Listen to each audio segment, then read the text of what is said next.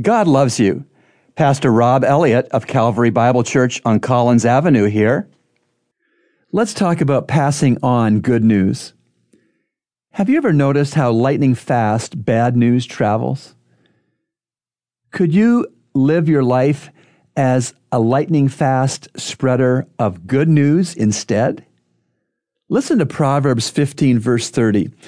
Bright eyes gladden the heart, good news puts fat on the bones.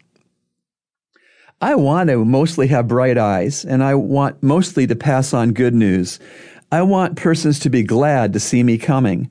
I want persons to get recharged and built up when they see and hear me. I don't want persons to be concerned to see me coming. I don't want persons to be drained or concerned after they talk to me. Therefore, I must major in good news and not bad news. What kind of news do you want to major in? Bright eyes gladden the heart. Good news puts fat on the bones. Remember, God loves you, and He's proven it with Jesus' cross. Today's encouragement has been brought to you by the Christian Counseling Center located at number 58 Collins Avenue. To reach the center, call us at 323 7000.